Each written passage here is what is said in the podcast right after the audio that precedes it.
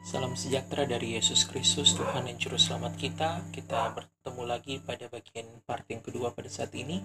Kita akan melihat Matius 1 ayatnya pertama sampai 17. Sebelumnya kita mari kita sama-sama satu di dalam doa.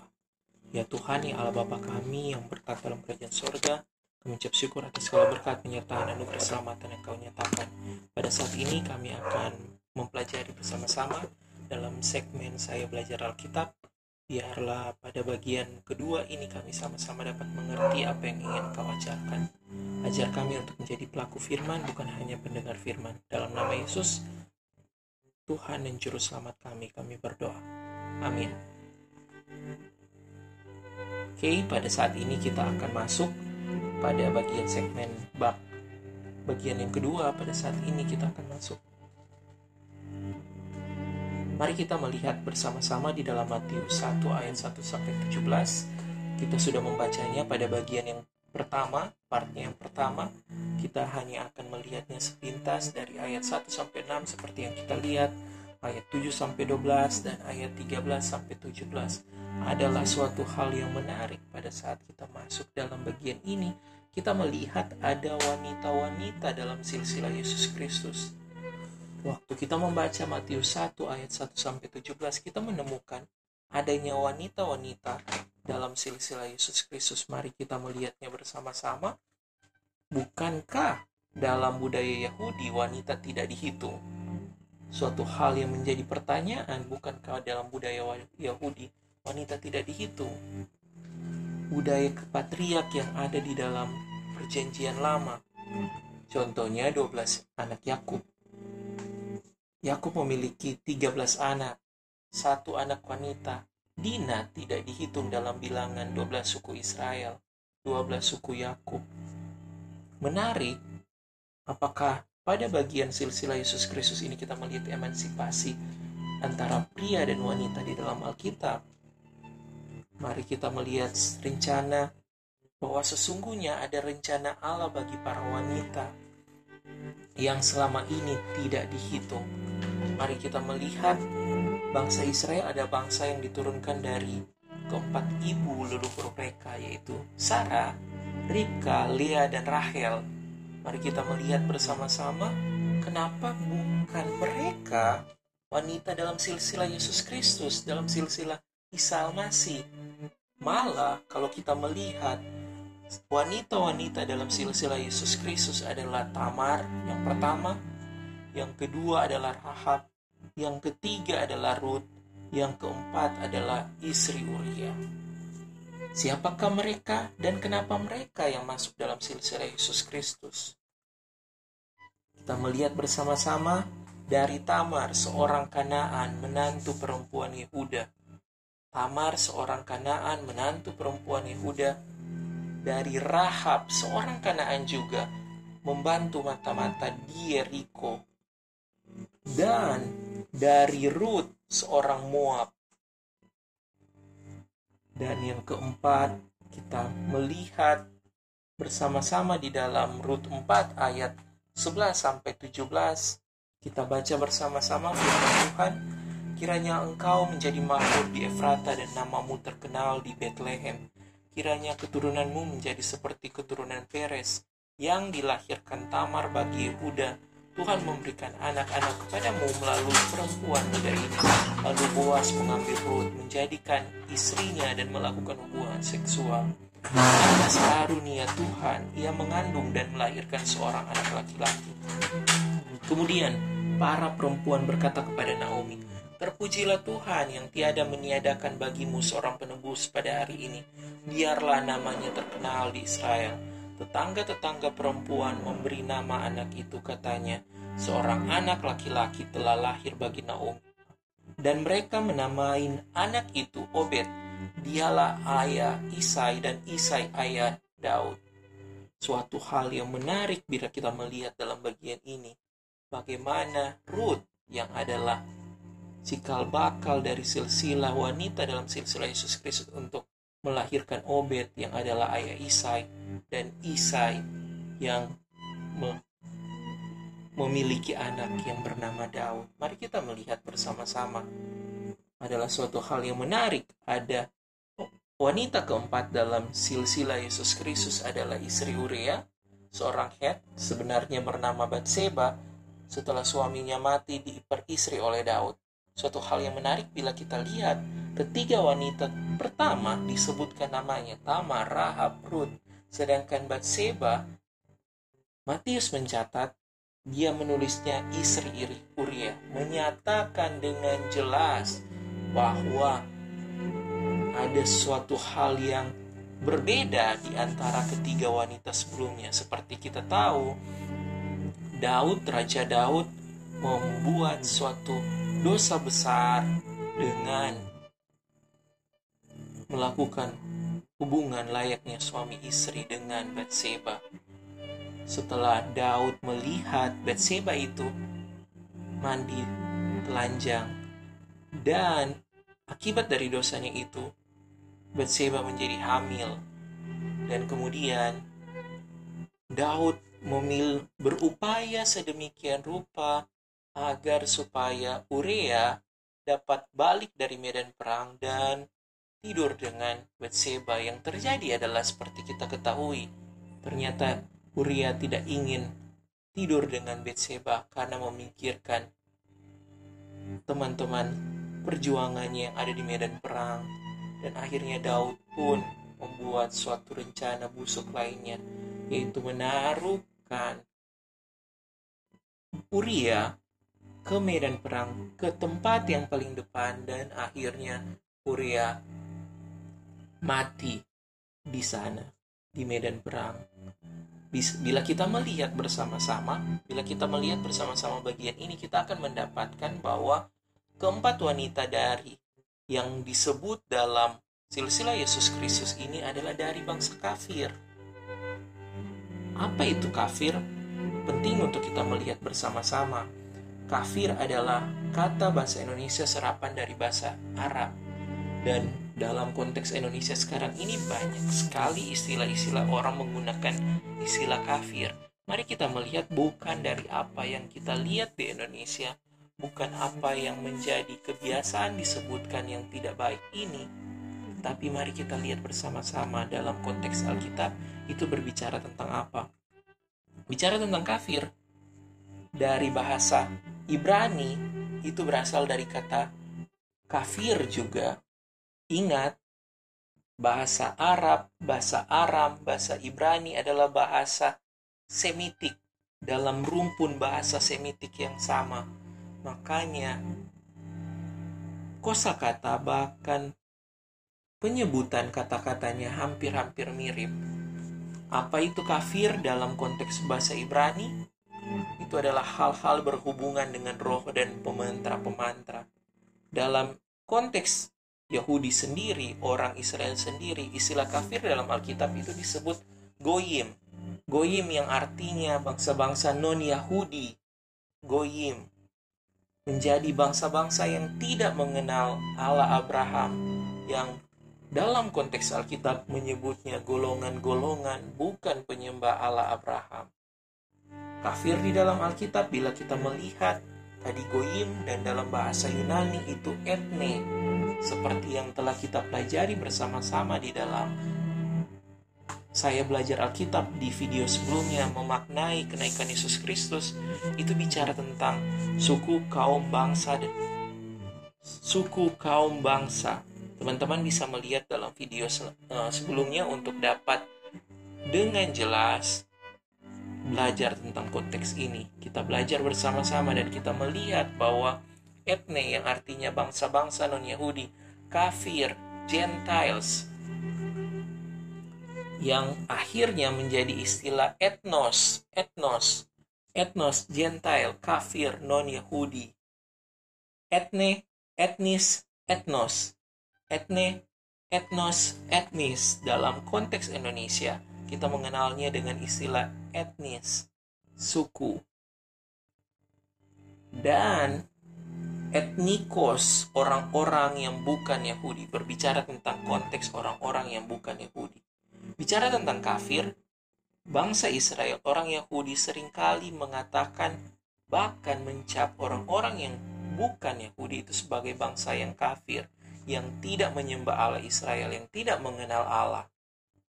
Mari kita melihat dalam konteks Yesus Kristus, apa yang diajarkan sebenarnya oleh Yesus Kristus. Mari kita melihatnya apa yang diajarkan oleh Yesus Kristus.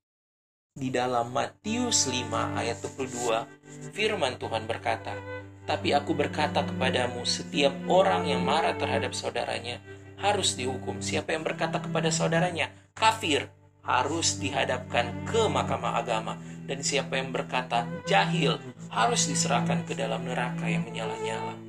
Suatu hal yang sangat penting dan jelas kita lihat di sini. Yesus Kristus tidak ingin ada setiap orang yang menganggap saudaranya, sesama saudaranya, itu sebagai konteks orang kafir. Ingat, kasihilah musuhmu kasihilah sesama manusia seperti dirimu sendiri. Ajaran-ajaran Yesus Kristus nyatakan menjelaskan tidak ada istilah kafir dalam perjanjian baru. Bila kita melihat bersama-sama, jelaslah bahwa empat wanita adalah bangsa kafir tanda kutip. Itu artinya adalah empat wanita ini adalah bangsa dari bangsa non-Yahudi menyatakan dengan sangat jelas kerinduan Allah untuk bangsa-bangsa, bukan hanya untuk bangsa Yahudi. Dengan jelas Yesus Kristus hadir untuk segala suku, kaum, dan bangsa. Wanita yang kelima yang kita lihat bersama-sama adalah Maria, seorang Israel, ibu dari Yesus Kristus. Bila kita melihat menyatakan sangat jelas Allah mengasihi semua bangsa bukan saja kepada bangsa Israel, tapi segala bangsa, bangsa-bangsa lain yang bukan bangsa Israel, bangsa Yahudi. Sangat jelas bagi kita, kasih karunia Allah telah dinyatakan bagi bangsa Israel dan juga segala suku bangsa melalui Yesus Kristus yang adalah Tuhan dan Juru Selamat. Seperti di dalam firman Tuhan, Yesaya 49 ayat 6 berkata, Terlalu sedikit bagimu hanya untuk menjadi hambaku, untuk menegakkan suku-suku Yakub dan untuk mengembalikan orang-orang Israel yang masih terpelihara. Tetapi aku akan membuat engkau menjadi terang bagi bangsa-bangsa, supaya keselamatan yang daripadaku sampai ke ujung bumi. Sangat jelas itu bicara tentang bahwa Yesus Kristus, nubuatan yang tergenapi lewat Yesus Kristus adalah bukan hanya Mesias bagi suku-suku Yakub, tetapi juga menjadi terang bagi bangsa-bangsa supaya keselamatan yang daripada Allah sampai ke ujung bumi. Jelaslah bahwa Yesus Kristus adalah Mesias, juru selamat bagi segala suku bangsa. Ingat, kita telah mempelajari bagian ini di dalam part pertama. Bagian yang pertama, Yesus Kristus adalah Mesias yang seutuhnya untuk bangsa Israel dan segala suku bangsa, menyatukan dan mendamaikan kerajaan dan penebusan dosa bagi segala suku bangsa. Sangat tak jelas bagi kita. Selanjutnya kita melihat di dalam Matius 1 ayat 17, jadi seluruhnya ada 14 keturunan dari Abraham sampai Daud dan 14 keturunan dari Daud sampai pembuangan ke Babel dan 14 keturunan dari pembuangan ke Babel sampai kepada Kristus. Kita melihat dari zaman Abraham sampai Daud ada 14. Itu tercatat di dalam Matius 1 ayat 2 sampai 16. Demikian juga di dalam uh, keturunan dari Salomo sampai pembuangan Babel dan dari pembuangan Babel sampai kepada Yesus Kristus. 14 keturunan Abraham sampai Daud, 14 keturunan Salomo sampai pembuangan Babel, 14 keturunan dari pembuangan Babel sampai kepada Yesus Kristus. Mari kita melihat seperti yang saya tandai ada warna kuning di sini, ada nubuatan-nubuatan janji-janji Tuhan yang telah dinyatakan kepada orang-orang ini mengenai Yesus Kristus. Seperti pada Abraham di dalam kejadian 12 ayat 1, Berfirmanlah Tuhan kepada Abraham, Pergilah dari negerimu dan dari sanak saudaramu ini, dan dari rumah bapamu ini ke negeri yang akan kutunjukkan kepadamu. Aku akan membuat engkau menjadi bangsa yang besar dan memberkati engkau, serta membuat namamu masyur, dan engkau akan menjadi berkat. Aku akan memberkati orang-orang yang memberkati engkau dan mengutuk orang-orang yang mengutuk engkau. Dan olehmu semua kaum di muka bumi akan mendapat berkat. Pengulangan yang terjadi lagi di dalam kejadian 18 ayat 18 Bukankah sesungguhnya Abraham akan menjadi bangsa yang besar serta berkuasa dan oleh dia segala bangsa di atas bumi akan mendapat berkat dan pengulangan sekali lagi di dalam kejadian 22 ayat 15 untuk kedua kalinya berserulah malaikat Tuhan dari langit kepada Abraham. Katanya aku bersumpah demi diriku sendiri. Demikianlah firman Tuhan. Karena engkau telah berbuat demikian dan engkau tidak segan-segan untuk menyerahkan anakmu yang tunggal kepadaku. Maka aku akan memberkati engkau berlimpah-limpah dan membuat keturunanmu sangat banyak seperti bintang di langit dan seperti pasir di tepi laut. Dan keturunanmu itu akan menduduki kota-kota musuhnya. Oleh keturunanmu lah semua bangsa di bumi akan mendapat berkat, karena engkau mendengarkan firmanku nyatalah terjadi bahwa bahkan sampai tiga kali penegasan perjanjian Allah dengan Abraham dinyatakan. Hal yang sama juga terjadi pada Ishak. Ayat yang keempat, kita bisa melihat di dalam kejadian 26 ayat 1 sampai 4. Kita fokus pada ayat yang keempat, teman-teman, saudara-saudara, Bapak Ibu sekalian bisa membacanya secara utuh nanti. Atau sekarang ini Bapak Ibu uh, Saudara-saudara teman-teman sekalian yang terkasih bisa membacanya, saya membaca ayat yang keempat. Aku akan membuat banyak keturunanmu seperti bintang di langit. Aku akan memberikan kepada keturunanmu seluruh negeri ini dan oleh keturunanmu semua bangsa di bumi akan mendapat berkat. Pengulangan dari perjanjian Allah dengan Abraham dinyatakan pada anak perjanjian Abraham yaitu Ishak. Selanjutnya kita melihat di dalam konteks Yakub Kejadian 28 ayat 13 firman Tuhan Olehmu dan serta keturunanmu semua kaum di muka bumi akan mendapat berkat.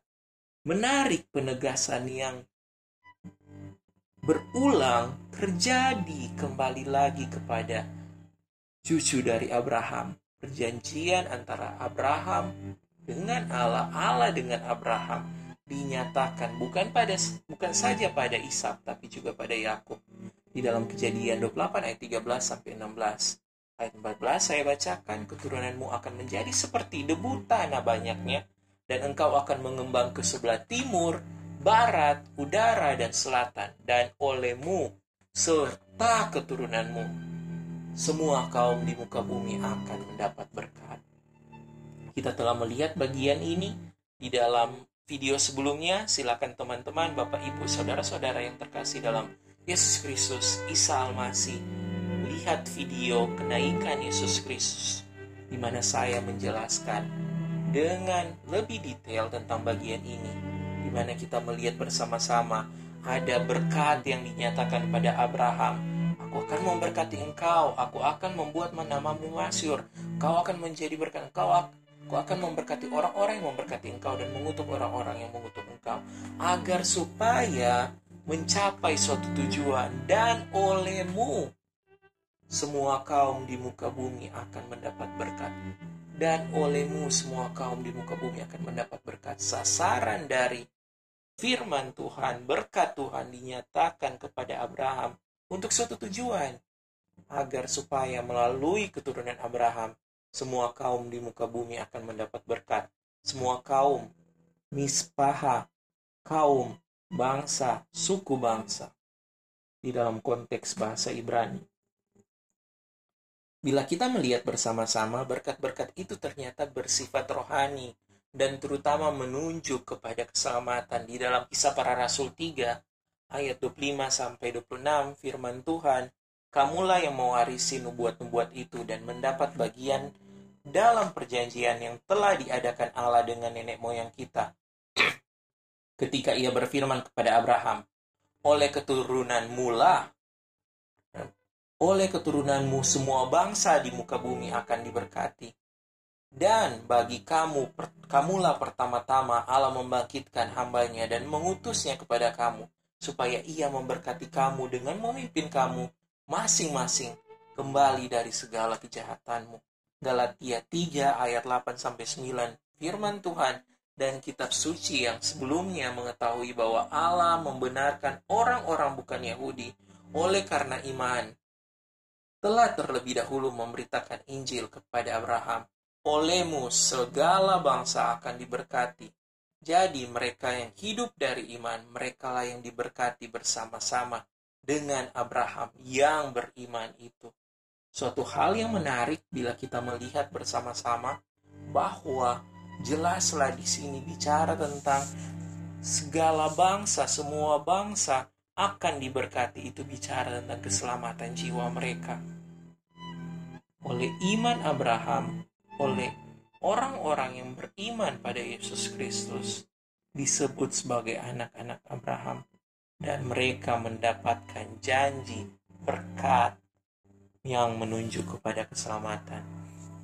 Hal yang sama kita melihat di dalam Matius 28 ayat 18 sampai 20 dan kisah para rasul 1 ayat 8 seperti yang saya bilang tadi. Hal ini telah banyak dibahas di dalam uh, video sebelumnya. Kenaikan Yesus Kristus saya menghimbau, menyarankan Bapak Ibu, saudara-saudara, teman-teman sekalian yang terkasih di dalam nama Yesus Kristus, Isa Almasih untuk tonton, lihat secara detail di bagian ini menjelaskan ada tujuan kenapa waktu Yesus Kristus belum naik ke surga, Yesus Kristus mengamanatkan, memandatkan, meninggalkan pesan terakhir.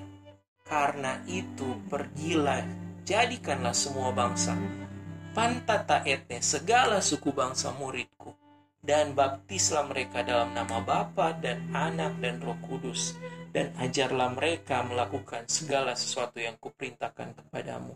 Ada tujuan yang diberikan. Tujuan Yesus Kristus dengan sengaja memberitahukan lebih awal untuk supaya murid-murid sadar inilah pesan terakhir dari Yesus Kristus. Dan tujuan dari pesan tersebut agar supaya pergi jadikanlah semua bangsa muridku, baptislah ajarlah mereka melakukan segala sesuatu yang telah mereka yang telah kuperintahkan kepadamu itu disertai dengan berkat yang Tuhan berikan. Dan ketahuilah aku akan menyertai kamu senantiasa sampai pada akhir zaman. Hal yang sama di dalam kisah para rasul 1 ayat 8 tetapi kamu akan menerima kuasa kalau roh kudus turun ke atas kamu. Kita telah membahasnya bagian ini bahkan di dalam video kenaikan Yesus Kristus dan dipertegas diulang lagi di dalam video hari Pentakosta memaknai ketuangan Roh Kudus. Roh Kudus diberikan agar supaya ada tujuan berkat Roh Kudus dinyatakan kepada kita untuk mencapai suatu tujuan agar kita orang percaya menjadi saksi Kristus di Yerusalem, di seluruh Yudea dan Samaria dan sampai ke ujung bumi. Menjadi saksi Kristus di sesama Kristen lahir baru kita dan di seluruh orang-orang Kristen KTP, Kristen tanpa pertobatan dan orang-orang non-Kristen yang ada di dekat di dekat kita dan orang-orang non-Kristen yang ada jauh daripada kita. Dengan jelas memakai kata dan, kai, yang bis, tidak bisa dipisahkan bukan urutan, bukan lalu kemudian, tapi secara bersamaan. Teman-teman bisa melihat bersama-sama bagian ini di video yang telah saya sebutkan tadi.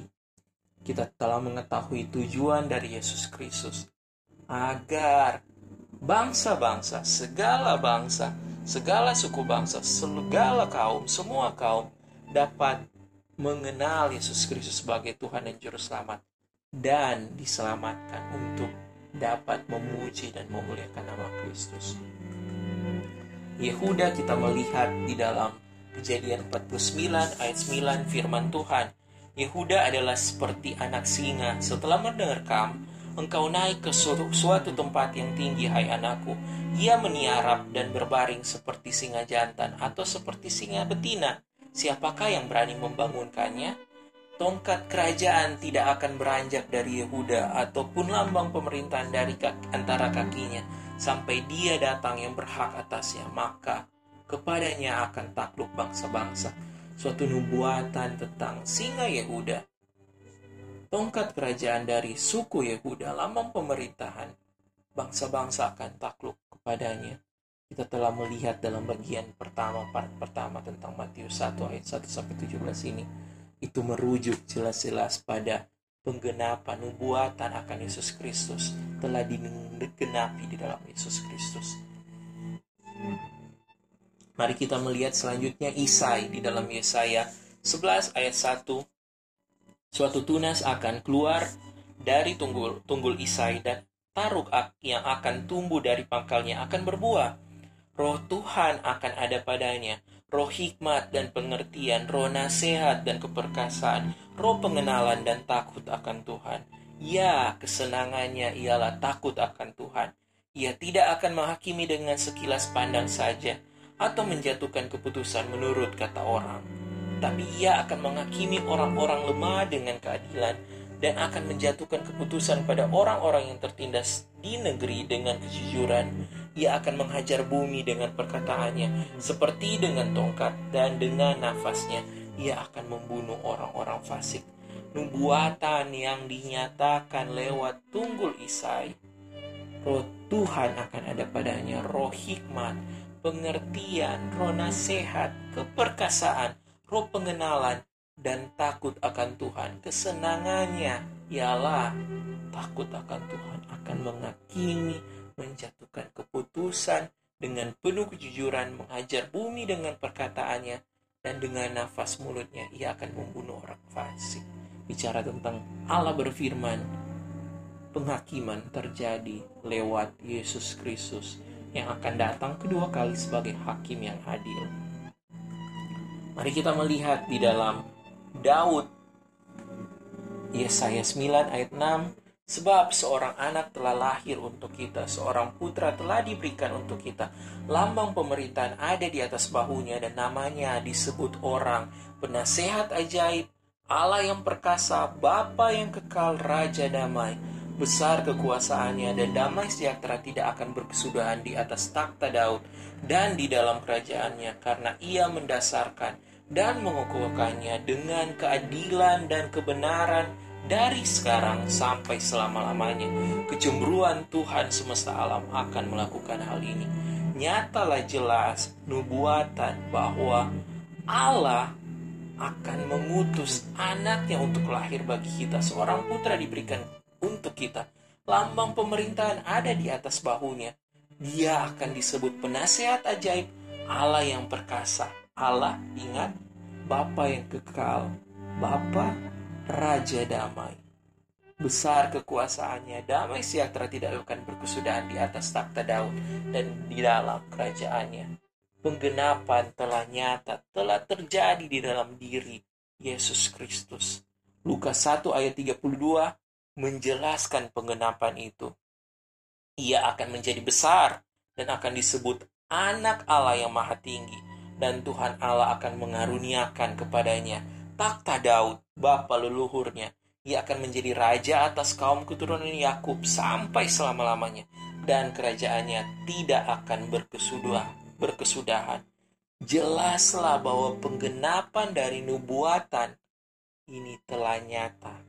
Selanjutnya kita melihat tokoh selanjutnya penting di dalam silsilah Yesus Kristus, yaitu Salomo di dalam satu Raja-Raja 3 ayat 9 sampai 12 waktu Salomo meminta kepada Allah untuk diberikan hikmat.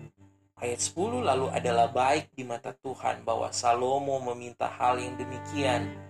Salomo meminta di ayat 9 maka berikanlah kepada hambamu ini hati yang paham menimbang perkara untuk menghakimi umatmu dengan dapat membedakan antara yang baik dan yang jahat. Sebab siapakah yang sanggup menghakimi umatmu yang sangat besar ini? Firman Tuhan kepada Salomo, oleh karena engkau telah meminta hal yang demikian dan tidak meminta umur panjang atau kekayaan atau nyawa musuhmu melainkan pengertian untuk memutuskan hukum, maka sesungguhnya aku melakukan sesuai dengan permintaanmu itu. Sesungguhnya aku akan memberikan kepadamu hati yang penuh hikmat dan pengertian sehingga engkau sehingga sebelum engkau tidak ada seorang pun seperti engkau dan sesudah engkau takkan bangkit seorang pun seperti engkau. Selanjutnya kita melihat di dalam Yusuf, pribadi Yusuf di dalam Matius 1 ayat 20, tetapi ketika ia mempertimbangkan maksud itu, malaikat Tuhan nampak kepadanya dalam mimpi dan berkata, Yusuf, anak Daud, janganlah engkau takut mengambil Maria sebagai istrimu, sebab anak yang di dalam kandungannya adalah dari roh kudus nyatalah bahwa Yesus Kristus adalah dari Roh Kudus, bukan diperanakan dari hubungan seksual antara Yusuf dengan Maria. Dan menarik di sini kita melihat dikatakan Yusuf anak Daud, silsilah anak Daud, padahal kita tahu bersama Yusuf adalah anak dari Yakub, menyatakan menegaskan bahwa inilah Yesus Kristus anak Daud. Ayahnya adalah keturunan dari Daud. Bila kita melihat bagian ini kita akan memperli melihat suatu hal yang menarik seperti yang saya tandakan di dalam dengan warna biru bahwa Abraham memperanakan Ishak, Ishak memperanakan Yakub, Yakub memperanakan Yehuda dan seterus-terusnya, seterusnya. Isai memperanakan Raja Daud, Daud memperanakan Salomo dari istri Uria, Salomo memperanakan seterus seterus seterusnya sampai kepada Serubabel sampai kepada Eliud sampai kepada Yakub. Ayat 16 Yakub memperanakan Yusuf suami Maria yang melahirkan Yesus yang disebut Kristus tiba-tiba terjadi suatu konteks yang berbeda sebelumnya memakai istilah Abraham memperanakan Yakub, Yakub memperanakan Ishak sampai kepada Yakub memperanakan Yusuf suami Maria yang melahirkan Yesus yang disebut Kristus menyatakan menegaskan bahwa Yesus Kristus bukan diperanakan. Yesus Kristus adalah hasil yang telah Allah lakukan melalui Roh Kudus di dalam janin, di dalam kandungan Maria. Suatu hal yang sangat-sangat menarik kita lihat pada bagian ini. Dan mari kita melihat tentang Yesus Kristus di dalam Roma 18, Roma 15 ayat 8 sampai 12 firman Tuhan. Yang aku mas maksudkan ialah bahwa oleh karena kebenaran Allah telah menjadi pelayan orang-orang bersunat untuk mengokohkan janji yang telah diberikannya kepada nenek moyang kita dan untuk memungkinkan bangsa-bangsa supaya mereka memuliakan Allah karena rahmatnya seperti ada tertulis Sebab itu aku akan memuliakan engkau di antara bangsa-bangsa dan menyanyikan mazmur bagi namamu. Dan selanjutnya bersukacitalah hai bangsa-bangsa dengan umatnya. Dan lagi, pujilah Tuhan hai kamu semua bangsa-bangsa. Dan biarlah segala suku bangsa memuji dia. Dan selanjutnya kata si Yesaya, taruk dari pangkal Isai akan terbit dan ia akan bangkit untuk memerintah bangsa-bangsa. Dan kepadanya bangsa-bangsa akan menaruh harapan. Jelas, nyata, terbukti Yesus Kristus adalah penggenapan dari nubuatan Yesaya taruh dari pangkal Isai akan terbit dan ia akan bangkit mem memerintah bangsa-bangsa dan kepadanya bangsa-bangsa akan menaruh harapan. Di dalam Wahyu 22 ayat 16 firman Tuhan, Aku Yesus telah mengutus malaikatku untuk memberikan kesaksian tentang semuanya ini kepadamu bagi jemaat-jemaat. Aku adalah Tunas, yaitu keturunan Daud, bintang timur yang gilang gemilang. Penegasan yang nyata, teruji, terbukti. Yesus Kristus adalah Tunas itu saya. Tunas itu yaitu keturunan Daud, bintang timur yang gemi, gilang gemilang itu. Menyatakan dengan menyatakan dengan jelas Yesus Kristus adalah Tuhan dan Juru Selamat. Inilah silsilah Yesus Kristus anak Daud, anak Abraham. Yesus Kristus Isa Almasih sebagai Tuhan dan Juru Selamat. Nyatalah jelas silsilah Yesus Kristus yang seperti kita lihat tadi. 14 pada periode yang pertama, Abraham sampai ke Daud, 14 keturunan dari Salomo sampai kepada pembuangan Babel, dan pembuangan Babel sampai kepada Yesus Kristus 14 keturunan. Adalah suatu hal yang menarik bila mana di lain waktu kita melihat kenapa Allah menaruhkan, memilih nama-nama tersebut. Tidak semuanya nama-nama di sini adalah orang-orang yang suci, orang-orang yang kudus di mata Tuhan. Bahkan ada orang-orang yang berbuat dosa besar di mata Tuhan. Menyatakan bahwa orang-orang tersebut seperti hanya kita lihat di silsilah Yesus Kristus menyatakan tentang kasih karunia Tuhan. Yang begitu nyata anugerah Tuhan yang dinyatakan di dalam nama Yesus Kristus.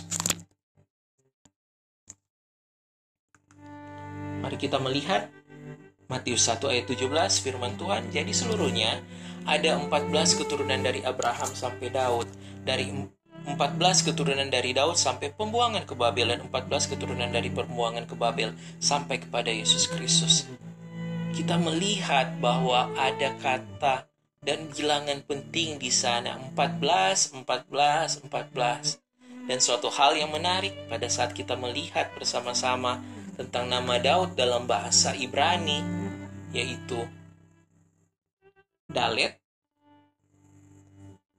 Faf, dan Dalet. Dalet, Faf, dan Dalet. DVD menyatakan dengan metode gematria dalam bahasa Ibrani, angka 14 merupakan nilai bilangan Daud. Dalet, Faf, dan Dalet. 4 ditambah 6 ditambah 4. 14. Angka bilangan dari Daud adalah 14 suatu hal yang sangat menarik kita melihat bahwa Allah merangkai benang merah dengan sengaja. Silsilah Yesus Kristus. 14 keturunan dari Abraham sampai Daud. 14 keturunan dari Salomo sampai pembuangan Babel.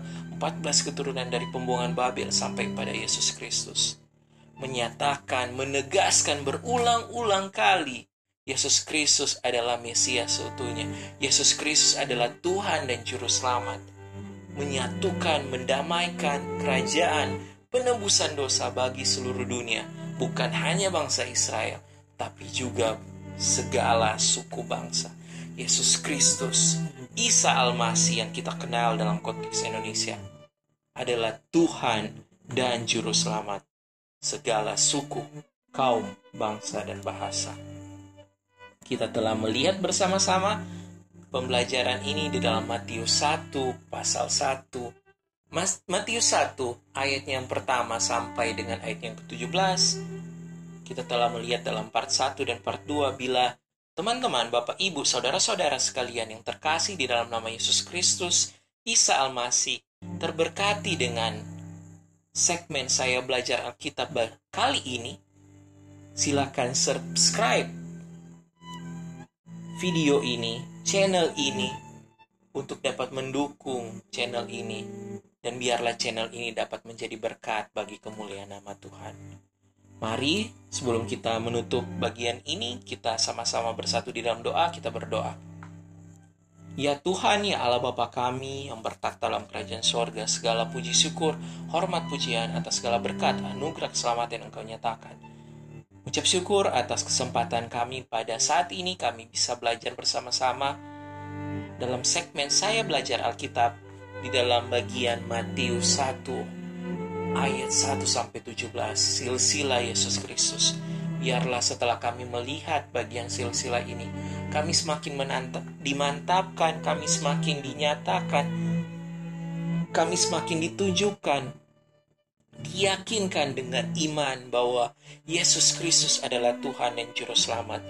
Dan bagi kami yang masih ragu, masih bingung dengan bagian ini, Roh Kudus memakai hidup kami, menyentuh, melembutkan hati kami, agar kami dapat benar-benar mempercayai Yesus Kristus sebagai Tuhan dan Juru Selamat kami. Terima kasih ya Tuhan, biarlah kami dapat menjadi pelaku-pelaku firman, bukan saja pendengar-pendengar firman. Di dalam nama Yesus Kristus, Tuhan dan Juru Selamat kami, kami berdoa dan mengucap syukur. Amin. Kiranya Yesus Kristus, Isa Almasih memberkati kita untuk menjadi berkat bagi kemuliaan namanya. Sebab segala sesuatu adalah dari dia, dan oleh dia, dan kepada dia, bagi dialah kemuliaan sampai selama-lamanya. Sampai jumpa di segmen saya belajar Alkitab selanjutnya. Tuhan Yesus memberkati. Salam sejahtera dari Allah Bapa kita, Tuhan Yesus Kristus, Tuhan dan Juru Selamat kita. Kembali lagi saat ini kita berjumpa dalam segmen Saya Belajar Alkitab. Kali ini kita sama-sama akan melihat bersama-sama tentang bagian kitab Injil yang pertama yaitu Matius 1 ayat 1 sampai 17 yang ada juga Matius adalah kitab pertama di dalam kitab perjanjian baru di dalam perjanjian baru Matius adalah kitab Injil pertama juga. Pada saat ini kita sama-sama akan belajar, sama-sama akan melihat uh, tentang kitab Matius dari pasal 1 sampai 17 bagian yang pertama. Mari kita uh, mempersiapkan diri kita sebelum itu mari kita siapkan hati dan pikiran kita kita menghadap Tuhan kita satu di dalam doa Ya Tuhan, ya Allah Bapa kami yang bertak dalam kerajaan surga, segala puji syukur, hormat pujian, kami naikkan kehadiratmu yang suci kudus atas segala berkat, penyertaan, anugerah selamatan yang engkau nyatakan melimpah di dalam hidup kami. Mengucap syukur untuk kesempatan pada saat ini kami semua dapat kembali lagi berkumpul di tempat ini. Berikan kepada kami hikmat, pengertian, agar kami dapat mengerti apa yang menjadi kerinduan hatimu, namun jangan biarkan kami hanya menjadi orang-orang yang tahu, mengerti, tapi biarkan kami bukan saja menjadi pendengar-pendengar firman, tetapi menjadi pelaku-pelaku firman. Inilah doa kami di dalam nama Yesus Kristus, Tuhan dan Juru Selamat kami. Kami berdoa dan mengucap syukur. Baik, pada saat ini mari bersama-sama kita membuka di dalam Matius 1, Matius pasalnya yang pertama ayatnya yang pertama sampai ayatnya yang ke-17 mari kita melihat bersama-sama. Matius pasal pertama ayat yang pertama sampai 17 firman Tuhan inilah silsilah Yesus Kristus anak Daud anak Abraham. Abraham memperanakan Ishak Ishak memperanakan Yakub Yakub memperanakan Yehuda dan saudara-saudaranya Yehuda memperanakan Peres dan Sera dari Tamar.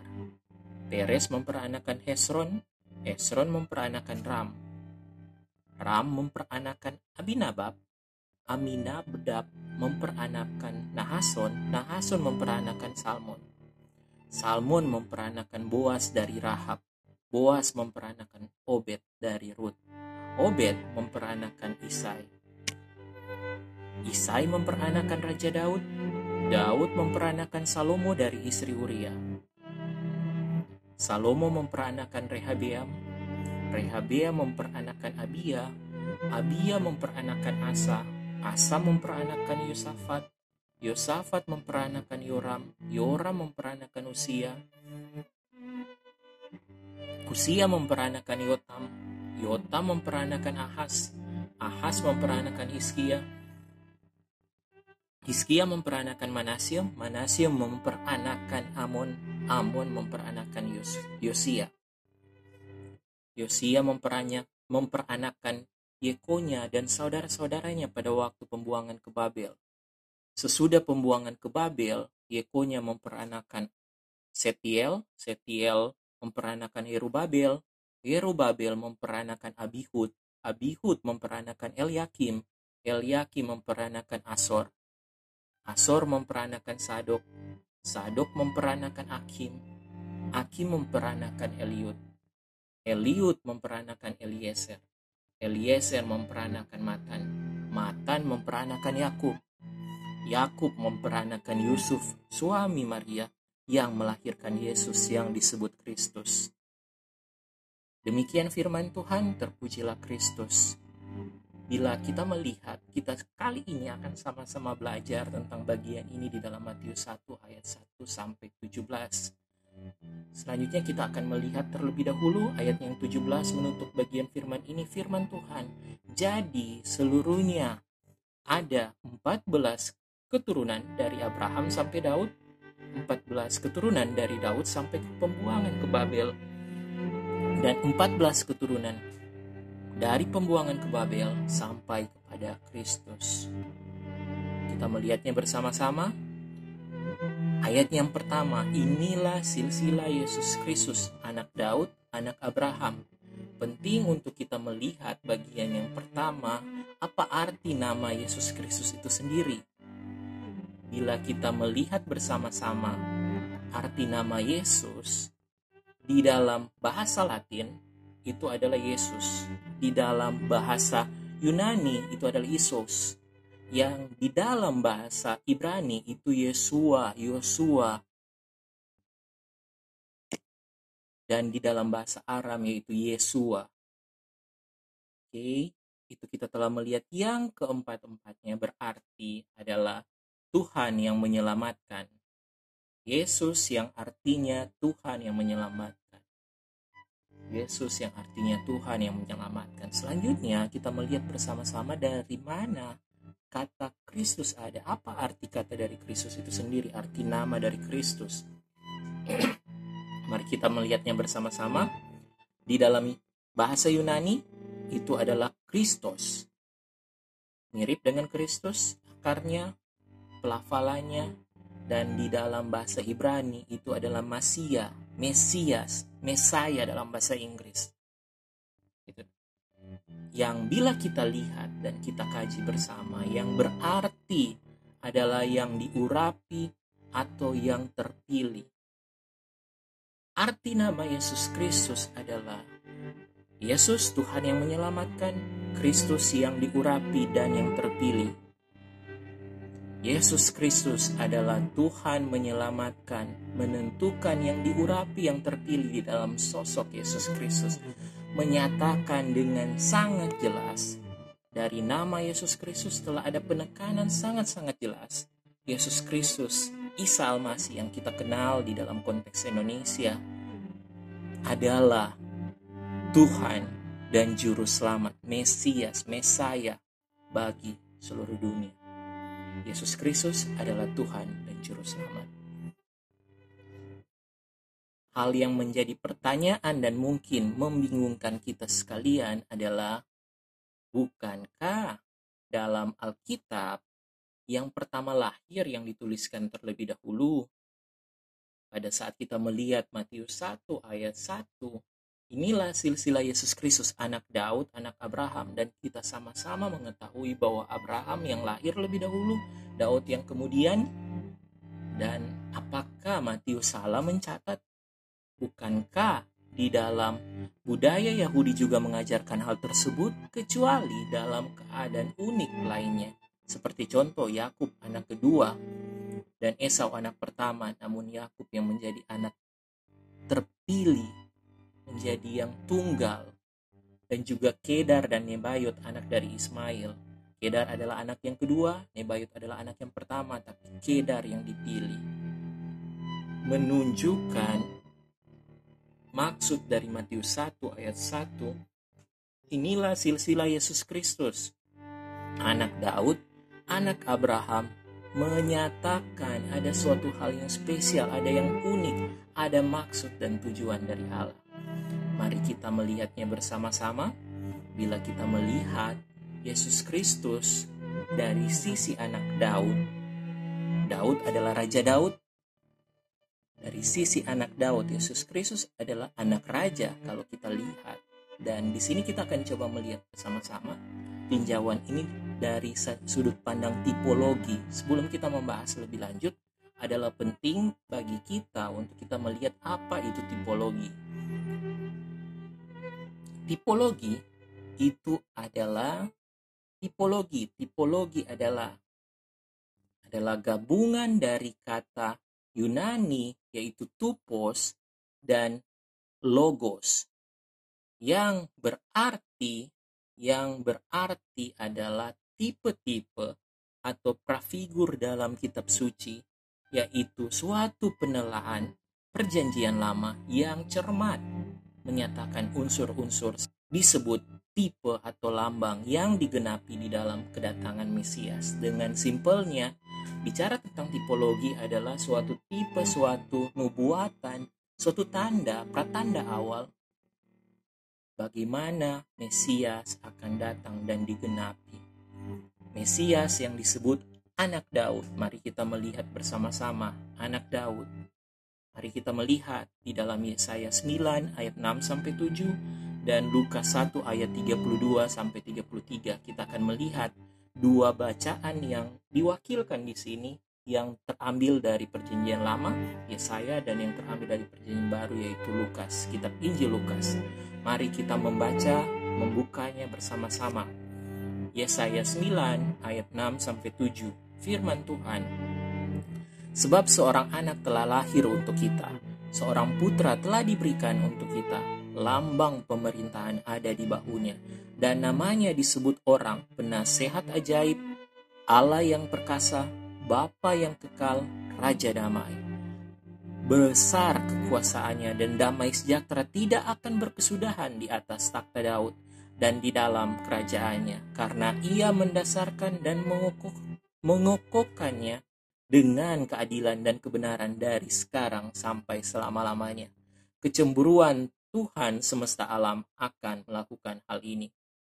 Selanjutnya kita melihat di dalam Lukas 1 ayat 32 sampai 33 firman Tuhan, ia akan menjadi besar dan akan disebut anak Allah yang maha tinggi. Dan Tuhan Allah akan mengaruniakan kepadanya takhta Daud, bapa leluhurnya.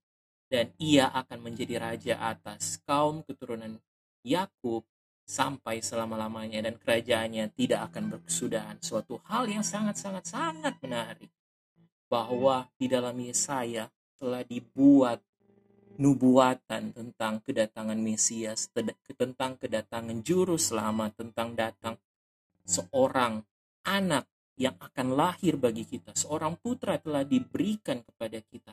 Lambang pemerintahan ada di bahunya dan namanya disebut orang penasehat ajaib, Allah yang perkasa, Bapa yang kekal, Raja damai. Dan ia akan mengokohkan kerajaan di atas takhta Daud itu dengan keadilan dan kebenaran dari sekarang sampai selama-lamanya.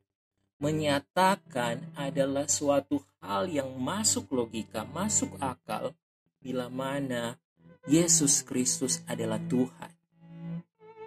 Allah sendiri dalam perjanjian lama telah sangat jelas menubuatkan di dalam Yesaya bahwa juru selamat dunia Allah yang perkasa, penasehat yang ajaib, Bapa yang kekal, Raja damai itu akan menjadi seorang anak untuk lahir bagi kita, seorang putra untuk diberikan bagi kita, agar kita dapat diselamatkan, agar kerajaan takhta Daud dapat dikokohkan dan ditegakkan di seluruh dunia. Dan hal itu benar-benar tergenapi di dalam Lukas 1 ayat 32 bahwa Yesus Kristus akan menjadi besar dan akan disebut anak Allah yang maha tinggi. Dan Tuhan Allah akan mengaruniakan kepadanya takhta Daud bapa leluhurnya dan ia akan menjadi raja atas kaum keturunan Yakub sampai selama-lamanya dan kerajaannya tidak akan berkesudahan suatu hal yang sangat menarik bahwa nubuatan yang disampaikan dalam perjanjian lama telah nyata, telah teruji, telah terbukti, telah hadir bagi kita. Yesus Kristus adalah penggenapan dari nubuatan itu. Mari kita melanjutkannya. Kita telah jelas kenapa pentingnya inilah silsilah Yesus Kristus anak Daud, anak Abraham. Kenapa anak Daud yang pertama? Karena menekankan Yesus Kristus adalah raja di atas segala raja. Mari kita melihat bersama-sama ada tipologi yang kedua dalam bagian ini. Bila kita melihat bersama-sama bicara tentang anak Daud, semua orang pasti akan ingat tentang satu raja ini yang terkenal, Raja Salomo. Salomo, mari kita sama-sama akan membuka di dalam Yeremia 23 ayat 5 dan 2 Samuel 7 ayat 12 sampai 16. Mari kita melihatnya. Yeremia 23 ayat 5 dan 2 Samuel 7 ayat 12 sampai 16. Sesungguhnya waktunya akan datang.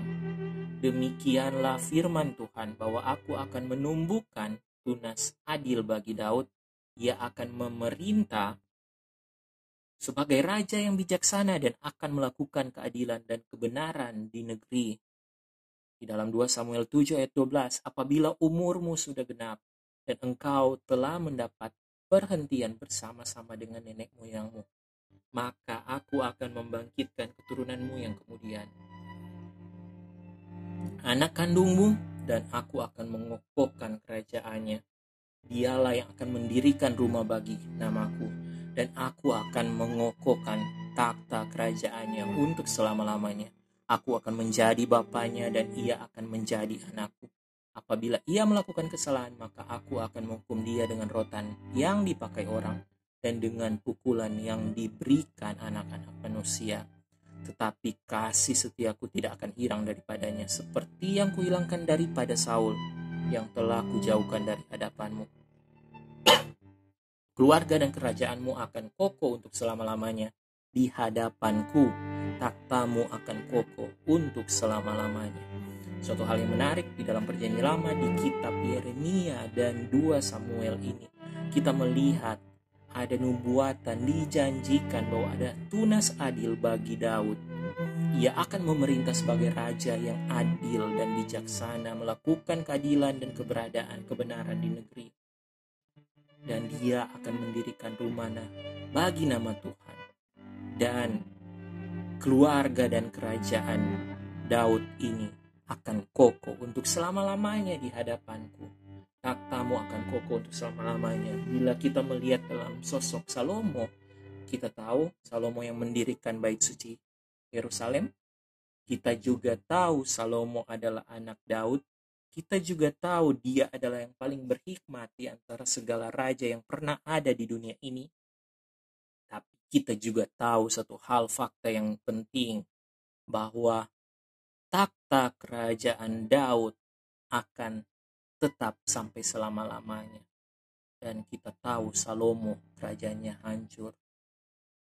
Namun janji Tuhan tetap dinyatakan dan nyatanya itu adalah bicara tentang nubuatan yang ditujukan pada tunggul Daud, tunas Daud, anak Daud yang digenapi di dalam nama Yesus Kristus, Tuhan dan Juru Selamat kita, Isa Almasih.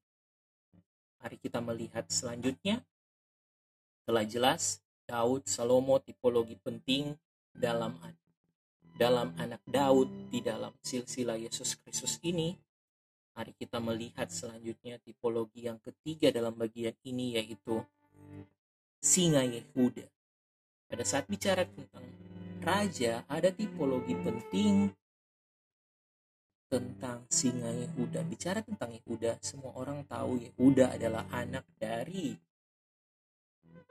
Israel, Yakub, singa Yehuda. Mari kita melihat bersama-sama dalam Kejadian 49 ayat 9 sampai 10, Wahyu 5 ayat 5. Mari kita membuka bersama-sama di dalam bacaan ini.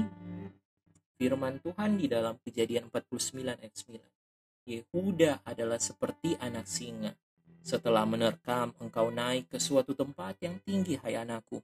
Ya, meniarap dan berbaring seperti singa jantan atau seperti singa betina. Siapakah yang berani membangunkannya? tongkat kerajaan tidak akan beranjak dari Yehuda, ataupun lambang pemerintahan dari antara kakinya sampai dia datang yang berhak atasnya, maka kepadanya akan takluk bangsa-bangsa. Nubuatan yang nyata tentang tongkat kerajaan anak singa, singa Yehuda itu akan datang dan pemerintahan lambang pemerintahan akan ada di antara kakinya dan bangsa-bangsa akan takluk kepada singa Yehuda ini. Bila kita melihat di dalam perjanjian lama ada nubuatan yang sesungguhnya telah digenapi, telah terjawab, telah nyata dinyatakan terhadap kita melalui firman Tuhan di dalam kitab perjanjian baru di dalam Wahyu 5 ayat 5 berkata, lalu berkatalah seorang dari tua-tua itu kepadaku, Jangan engkau menangis, sesungguhnya singa dari suku Yehuda, yaitu Tunas Daud, telah menang sehingga ia dapat membuka gulungan kitab itu dan membuka ketujuh meterainya.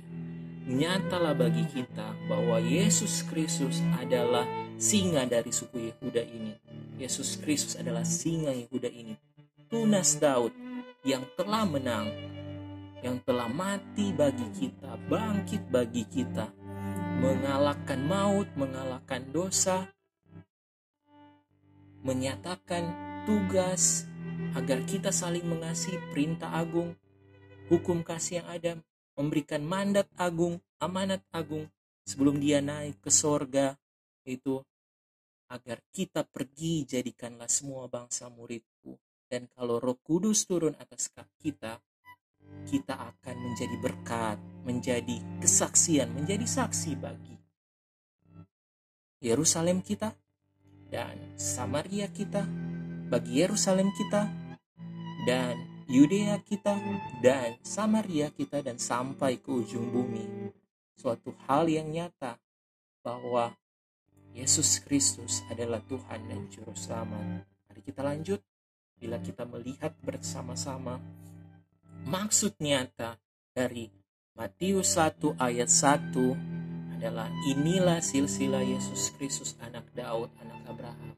Pada saat sering kali kita membaca Alkitab dan kita masuk dalam kitab Matius 1 ayat 1 sampai 17 kita melihat ah ini begitu membosankan. Ini tidak ada artinya. Ini terlalu panjang, ini tidak ada hubungannya dengan saya. Ternyata ini salah besar. Bahkan di dalam Matius pasal yang pertama, ayat yang pertama sangat jelas pentingnya kenapa ini adalah ayat yang pertama berada dalam perjanjian baru ayat pertama dalam perjanjian baru inilah silsilah Yesus Kristus menggambarkan inilah penggenapan dari nubuatan-nubuatan yang telah dinyatakan di dalam perjanjian lama. Silsilah Yesus Kristus anak Daud anak Abraham. Mari kita melihat selanjutnya. Bila kita melihat tadi kita telah sama-sama melihat tentang anak Daud sekarang kita melihat anak Abraham. Bila kita melihat anak Abraham kita melihat Abraham kita akan mendapatkan suatu hal yang sangat-sangat penting menggambarkan tentang imam besar. Nanti kita membahasnya, nanti kita melihatnya bersama-sama sebentar. Apa maksudnya imam besar? Tipologi Abraham. Ada suatu lambang, ada suatu nubuatan yang telah dinyatakan pada Abraham untuk dinyatakan sebagai nubuatan penggenapan nantinya di dalam nama Yesus Kristus. Mari kita membuka bersama-sama di dalam Kejadian 12 ayat 3 dan Galatia 3 ayat 6 sampai 16. Kejadian 12 saya bacakan dari ayat 1 sampai 3. Firman Tuhan, berfirmanlah Tuhan kepada Abraham, Pergilah dari negerimu dan dari sanak saudaramu dan dari rumah bapamu ini ke negeri yang akan kutunjukkan kepadamu Aku akan membuat engkau menjadi bangsa yang besar dan akan memberkati engkau serta membuat namamu masyur. Dan engkau akan menjadi berkat. Aku akan memberkati orang-orang yang memberkati engkau dan mengutuk orang-orang yang mengutuk engkau. Dan olehmu semua kaum di muka bumi akan mendapat berkat. Bicara tentang kejadian 12 ayat 1 sampai 3, saya menyarankan teman-teman, Bapak, Ibu, saudara-saudara sekalian untuk melihat video sebelumnya tentang mari memaknai kenaikan Yesus Kristus. Karena kejadian 12 ayat 1 sampai 3 telah dijelaskan di dalam makna mari memaknai kenaikan Yesus Kristus di mana saya membahas secara panjang lebar tentang bagian ini. Bila kita melihat secara jelas di sini bahwa ada nubuatan bahwa melalui keturunan Abraham, semua kaum di muka bumi akan mendapat berkat. Kaum mispaha, segala suku kaum bangsa. Bicara tentang kejadian 12 ayat 1, sampai 3 ini itu sangat berhubungan dengan kejadian 11 di mana menara Babel terjadi dan terpisahnya bahkan terbentuknya 70 kaum baru karena terseraknya bangsa-bangsa. Karena mereka menjadi bahasa yang baru, bangsa yang baru menjadi 70 kaum yang baru. Dari satu bangsa, satu kaum menjadi 70 kaum, 70 bangsa. Dan itu dengan nyata digenapkan, dinyatakan, diselesaikan, dijawab di dalam perjanjian lama dalam diri Yesus dan di dalam perjanjian baru di dalam diri Yesus Kristus. Mari kita membuka bersama-sama di dalam Galatia 3 ayat 6 sampai 9 firman Tuhan. Secara itu jugalah Abraham percaya kepada Allah, maka Allah memperhitungkan hal itu kepadanya sebagai kebenaran. Jadi kamu lihat bahwa mereka yang hidup dari iman, mereka itulah anak-anak Abraham. Dan kitab suci yang sebelumnya mengetahui bahwa Allah membenarkan orang-orang bukan Yahudi oleh karena iman, telah terlebih dahulu memberitakan Injil kepada Abraham. Olehmu segala bangsa akan diberkati. Jadi mereka yang hidup dari iman, merekalah yang diberkati bersama-sama dengan Abraham yang beriman itu. Suatu kenyataan, suatu pengenapan, suatu fakta yang telah dibuktikan bahwa maksud dan tujuan kenapa Abraham dipilih dan diberkati untuk mencapai suatu tujuan agar Abraham melalui Abraham dan olehmu semua kaum di muka bumi akan mendapat berkat. Dan kita telah melihat di dalam Galatia 3 ayat 6 membicarakan bahwa bicara tentang dan olehmu semua bangsa, segala bangsa akan diberkati. Membicarakan tentang keselamatan mereka. Membicarakan tentang pemberitaan Injil, berkat keselamatan yang diberikan bagi segala kaum semua bangsa, semua suku bangsa. Kita lanjut, kita lihat di dalam ayat 11 sampai 16 firman Tuhan dan bahwa tidak ada orang yang dibenarkan di hadapan Allah karena melakukan hukum Taurat adalah jelas karena orang yang benar akan hidup oleh iman tetapi dasar hukum Taurat bukanlah iman melainkan siapa yang melakukannya akan hidup karenanya Kristus telah menebus kita dari kutuk hukum Taurat dan dengan jalan menjadi kutuk karena kita. Sebab ada tertulis, terkutuklah orang yang digantung pada kayu salib.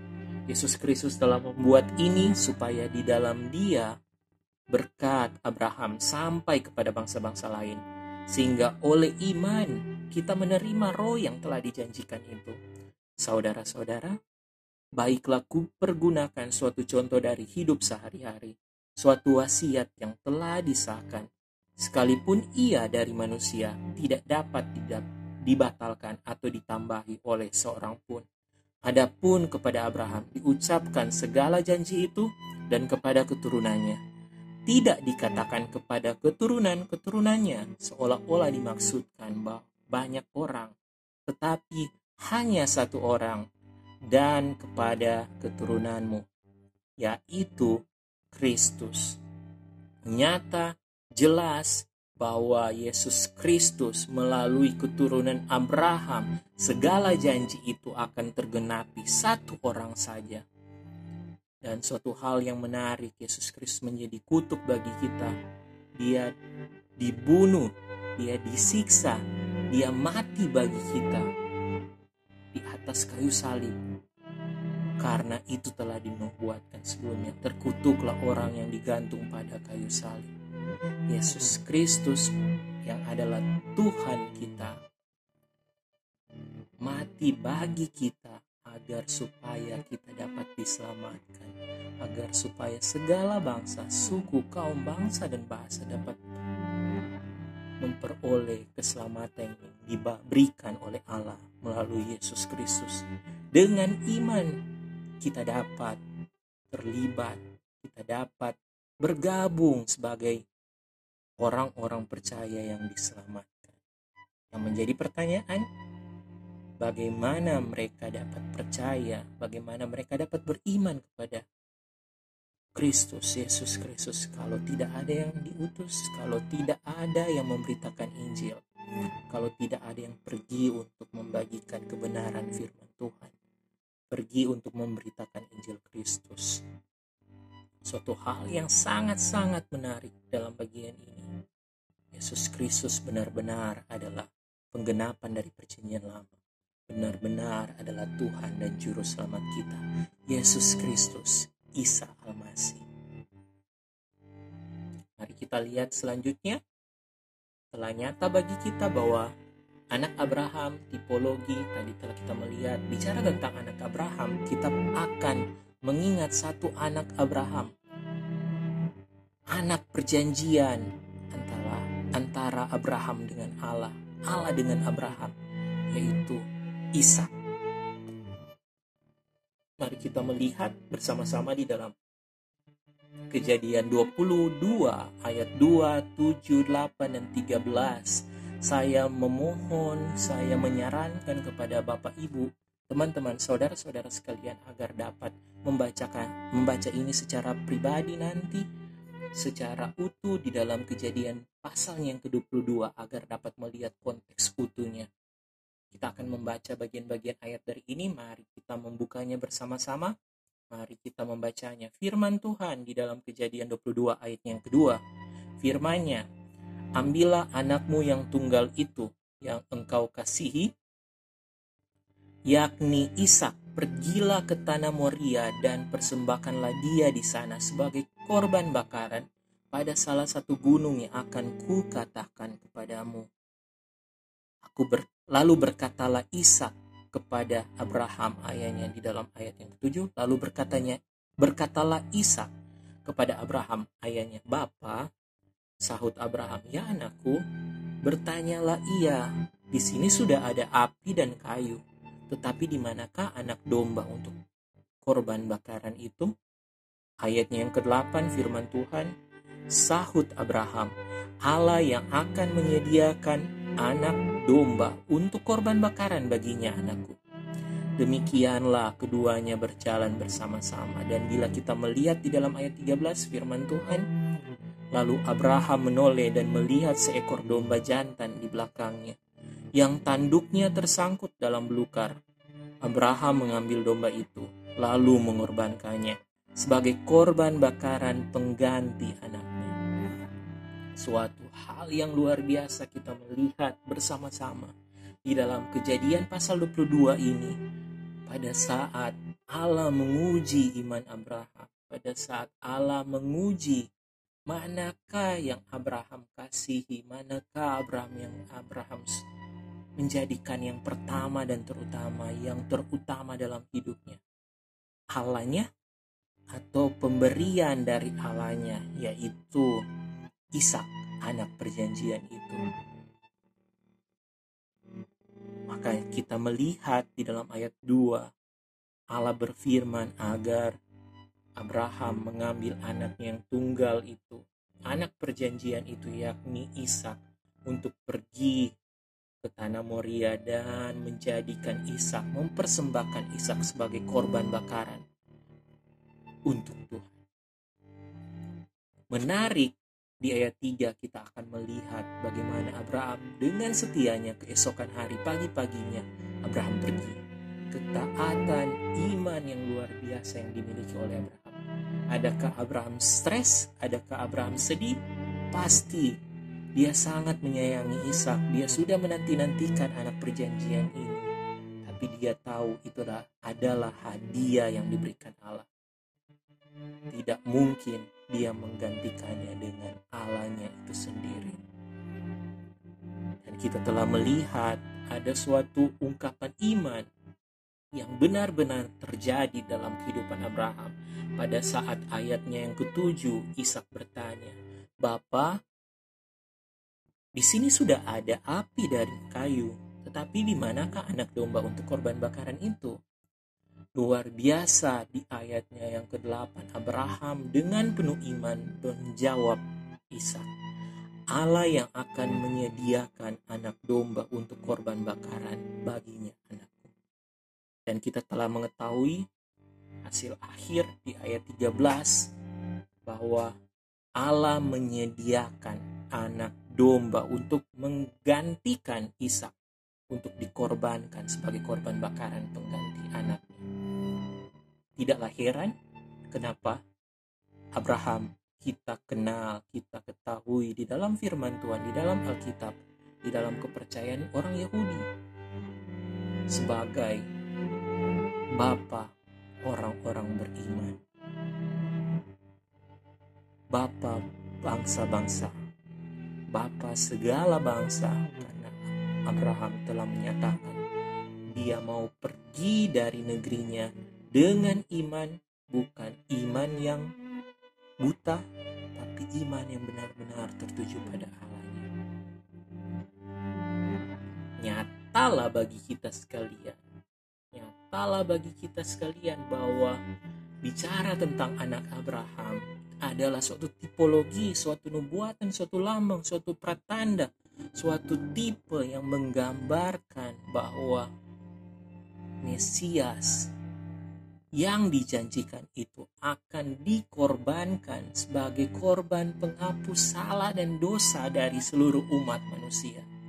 Sebagai anak domba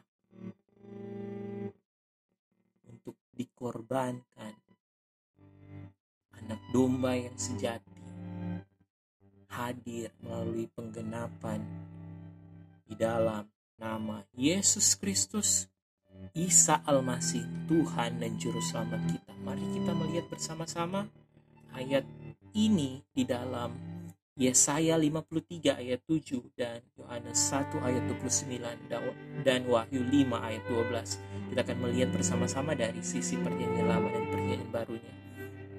Mari kita membukanya dan membacanya. Yesaya 53 ayat 7 firman Tuhan.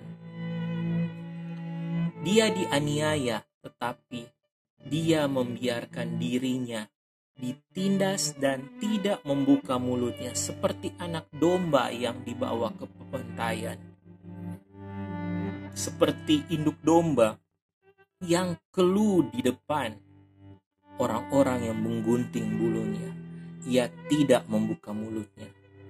Nubuatan bahwa Sang Mesias, Raja Daud, Raja dari keturunan Daud, anak Daud ini, keturunan Abraham ini akan menjadi korban bagi penghapusan dosa seluruh dunia.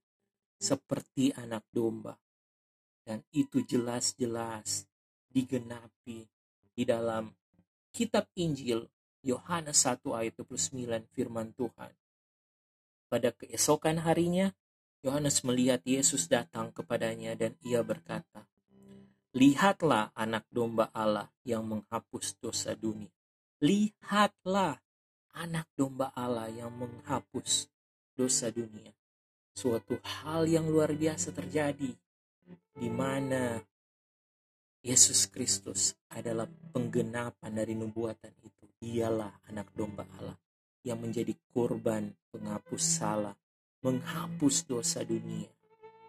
Bahkan dipertegas, diperjelas di dalam kitab Wahyu 5 ayat 12 firman Tuhan. Katanya dengan suara nyaring, anak domba yang disembeli itu layak menerima kuasa dan kekayaan dan hikmat dan kekuatan dan hormat dan kemuliaan dan puji-pujian. Suatu luar biasa anak domba yang telah disembeli menjadi korban yang agung. Menjadi korban yang agung dipersembahkan untuk dapat menghapus segala salah dan dosa manusia bagi orang-orang yang mau percaya dan menerima Dia. Marilah kita yang pada saat ini masih belum benar-benar menerima Yesus Kristus sebagai Tuhan dan Juru Selamat kita. Mari kita membuka hati kita, membuka hidup kita, membuka mulut kita. Kita berdoa, ya Tuhan Yesus Kristus, saya mau menerima Engkau sebagai Tuhan dan Juru Selamatku. Masuklah di dalam hidupku, masuklah di dalam hatiku, berkuasalah menjadi Tuhan dan Juru Selamatku. Teman-teman bisa mendoakan itu secara pribadi. Kristus adalah Tuhan dan Juru Selamat. Nyatalah bagi kita bahwa kenapa di dalam Matius 1 ayat 1 dikatakan inilah silsilah Yesus Kristus anak Daud yang terlebih dahulu barulah anak Abraham. Karena itu dengan jelas menggambarkan bahwa Yesus Kristus yang dinubuatkan yang telah digenapi, telah datang, telah hadir di dunia ini adalah raja di atas segala raja dan raja di atas segala raja ini, Tuhan di atas segala Tuhan ini. Rela mati, dikurbankan, mempersembahkan hidupnya untuk menjadi korban penghapus salah bagi dunia, bagi semua orang. Ingat firman Tuhan, karena semua orang telah berbuat dosa dan telah kehilangan kemuliaan Allah. Tidak ada satupun yang tidak berdosa. Manusia tidak ada yang tidak berdosa, kecuali Allah sendiri yang datang menjadi manusia kita sering kali tidak dapat memahami bagian ini. Masakan kalau dia Allah, dia menjadi manusia? Bukankah tidak ada manusia yang dapat menyelamatkan dirinya sendiri? Jadi sangat jelas Allah harus menjadi manusia dan Allah mau menjadi manusia dan Allah memilih menjadi manusia agar supaya manusia dapat diselamatkan untuk suatu tujuan agar supaya manusia dapat memuji dan memuliakan nama Yesus Kristus, Tuhan dan Juru Selamat kita. Memuji dan memuliakan nama Allah. Jelaslah bagi kita tentang bagian ini dan kita akan melihat bersama-sama di dalam 1 Korintus pasalnya yang ke-15 ayat 22 sampai 25 1 Korintus pasalnya ke-15 ayat 22 sampai ke 25 dan kitab Efesus 1 ayat 9. Mari kita melihatnya bersama-sama. 1 Korintus 15 ayat 22 sampai 25 firman Tuhan. Karena sama seperti semua orang mati dalam persekutuan dengan Adam, demikian pula semua orang akan dihidupkan kembali dalam persekutuan dengan Kristus. Tetapi tiap-tiap orang menurut urutannya, Kristus sebagai buah sulung sesudah itu mereka yang menjadi miliknya pada waktu kedatangannya. Kemudian tiba kesudahannya yaitu bila mana ia menyerahkan kerajaan kepada Allah Bapa sesudah ia membinasakan segala pemerintahan, kekuasaan dan kekuatan karena ia harus memegang pemerintahan sebagai raja sampai Allah meletakkan semua musuhnya di bawah kakinya. Kita telah melihat secara nyata di dalam 1 Korintus 15 ayat 22 sampai 25. Seperti halnya. Karena satu orang Adam semua orang jatuh di dalam dosa manusia yang pertama. Demikian juga karena ada manusia Kristus manusia ilahi manusia Allah ini Allah yang menjadi manusia. Dengan demikian, kita dihidupkan kembali dalam persekutuan dengan Kristus. Ingat, tidak ada satupun manusia yang dapat menyelamatkan dirinya, tidak ada satupun manusia yang dapat menjadi penyelamat selain Allah sendiri yang menjadi manusia. Karena jelas, nyata di dalam firman Tuhan. Karena itu haruslah kamu sempurna sama seperti Allah itu adalah sempurna. Standar Allah sempurna. 100% tidak ada bilang, "Oh, saya bisa diselamatkan kalau saya berbuat baik dan perbuatan baik saya lebih banyak daripada perbuatan jahat saya." Adakah yang bisa membayar Tuhan? Standar Tuhan nyata, sempurna, 100% tidak ada dosa. Untuk dapat menyelamatkan manusia, haruslah manusia yang tidak berdosa itu mati bagi seluruh manusia yang ada. Dan kita tahu bersama, hanya Allah yang menjadi manusia yang dapat mati, bangkit, menyelamatkan kita semua, menebus segala dosa-dosa kita.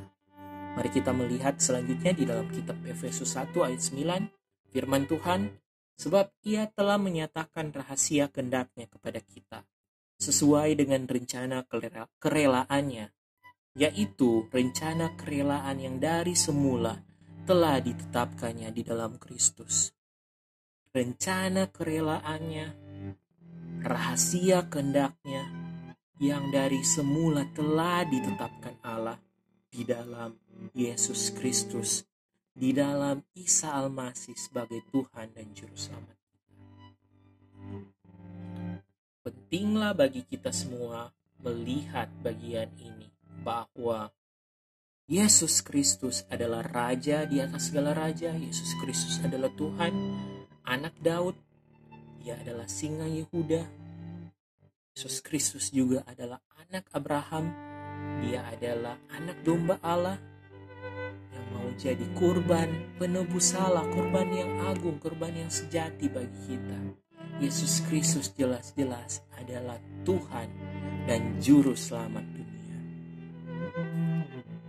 Lewat Yesus Kristus menyatukan, disatukan, penggenapan itu terjadi pada saat kayu salib Yesus Kristus mati di kayu salib mati bagi segala dosa manusia dan pada hari yang ketiga Yesus Kristus bangkit menang atas maut memenangkan kekerajaan yang telah diambil oleh dunia ini dan oleh iblis menyatukan dan mendamaikan kerajaan Allah yang ditegakkan, yang telah dijanjikan dalam takhta Daud. Anak Daud, raja di atas segala raja Yesus Kristus. Dan mendamaikan manusia. Hubungan yang rusak antara Allah dengan manusia pada saat manusia pertama, Adam, jatuh dalam dosa dan kehilangan kemuliaan Allah, kehilangan hubungan dengan Allah. Yesus Kristus hadir sebagai pendamaian, Raja Damai menebus dosa-dosa kita untuk mempersatukan kita kembali, memperdamaikan kita kembali dengan Luar biasa sekali. Suatu anugerah yang besar pada saat kita melihat Yesus Kristus adalah anak Daud, anak Abraham menyatakan dia sungguh-sungguh adalah Tuhan dan Juru Selamat kita. Yesus Kristus, Isa Al-Masih, benar-benar adalah Tuhan dan Juru Selamat kita. Sudahkah Anda percaya kepadanya? Sudahkah Anda menyerahkan hidup Anda sepenuhnya kepadanya? Ini kesempatan Anda. Marilah kita memberikan hidup kita, memberikan diri kita, memberikan hati kita, pikiran kita, akal budi kita, tubuh jasmani rohani kita. Kita bawa kepada Yesus Kristus Isa Al-Masih. Kita berdoa mengakui Yesus Kristus sebagai Tuhan dan Juru Selamat kita. Kita mengundang dia masuk ke dalam hati kita sebagai Tuhan yang berkuasa atas hidup kita, sebagai penebus Juru Selamat yang telah menyelamatkan dosa-dosa kita. Terpujilah Kristus, terpujilah Kristus. Demikian kita telah selesai di dalam saya belajar Alkitab segmen yang pertama di dalam kitab Matius pasalnya yang pertama ayat 1 sampai 17 kita telah menyelesaikan part pertama nantikan lanjut lagi di dalam part yang kedua kita akan melihat pendalaman Alkitab kita sama-sama belajar dari ayat yang kedua sampai 17 apa pentingnya kenapa silsilah Yesus Kristus menjadi ayat yang pertama menjadi perikop yang pertama untuk membuka perjanjian baru. Kita tidak bisa membahasnya sekaligus di saat ini karena akan terlalu panjang untuk kita lihat. Nantikan video part kedua saya belajar Alkitab di dalam Matius 1 ayat 1 sampai 17. Kiranya Tuhan memberkati kita sekalian agar supaya kita jadi berkat bagi kemuliaan nama Yesus Kristus Tuhan kita. Tuhan Yesus, Tuhan Yesus Kristus Isa Almasih tetap menjadi yang pertama dan terutama. Sebab segala sesuatu adalah dari Dia, oleh Dia, dan kepada Dia. Bagi Dialah kemuliaan dari sekarang sampai selama-lamanya. Amin. Mari kita menutup segmen kali ini. Saya belajar Alkitab Matius 1 ayat 1 sampai 17 ini. Di dalam doa, mari kita bersatu dalam doa. Ya Tuhan, ya Allah Bapa kami, ucap syukur untuk kesempatan yang telah Tuhan berikan. Ucap syukur untuk kesempatan yang telah Engkau nyatakan dalam kehidupan kami. Pimpin sertai kami. Untuk kami dapat menjadi mengerti berikan hikmatmu agar kami jadi orang-orang yang dapat mengerti, dapat percaya, dan dapat menjadi pendengar yang baik. Dan bukan saja menjadi pendengar yang baik, kami dapat menyerahkan hidup kami sepenuhnya kepadamu. Kami dapat benar-benar bertobat, menjadikan Yesus Kristus sebagai yang pertama dan terutama dalam kehidupan kami. Dan biarlah ya Tuhan, kami bukan saja hanya menjadi pendengar-pendengar, menjadi penonton-penonton, tapi kami menjadi pelaku-pelaku firman-Mu. Karena Allah telah menentukan kami untuk kami menjadi berkat bagi bangsa-bangsa. Untuk kami menjadi saksi, menjadi garam dan terang dunia bagi kemuliaan nama Yesus Kristus, Tuhan dan Juru Selamat kami. Terpujilah namamu ya Tuhan, di dalam nama Yesus Kristus, Isa Almasih, Tuhan dan Juru Selamat kami, kami berdoa. Amin. Nantikan part yang kedua dalam segmen saya belajar Alkitab di dalam kitab Matius 1 sampai Matius pasalnya yang 1 ayat 1 sampai 17. Sampai jumpa Tuhan memberkati.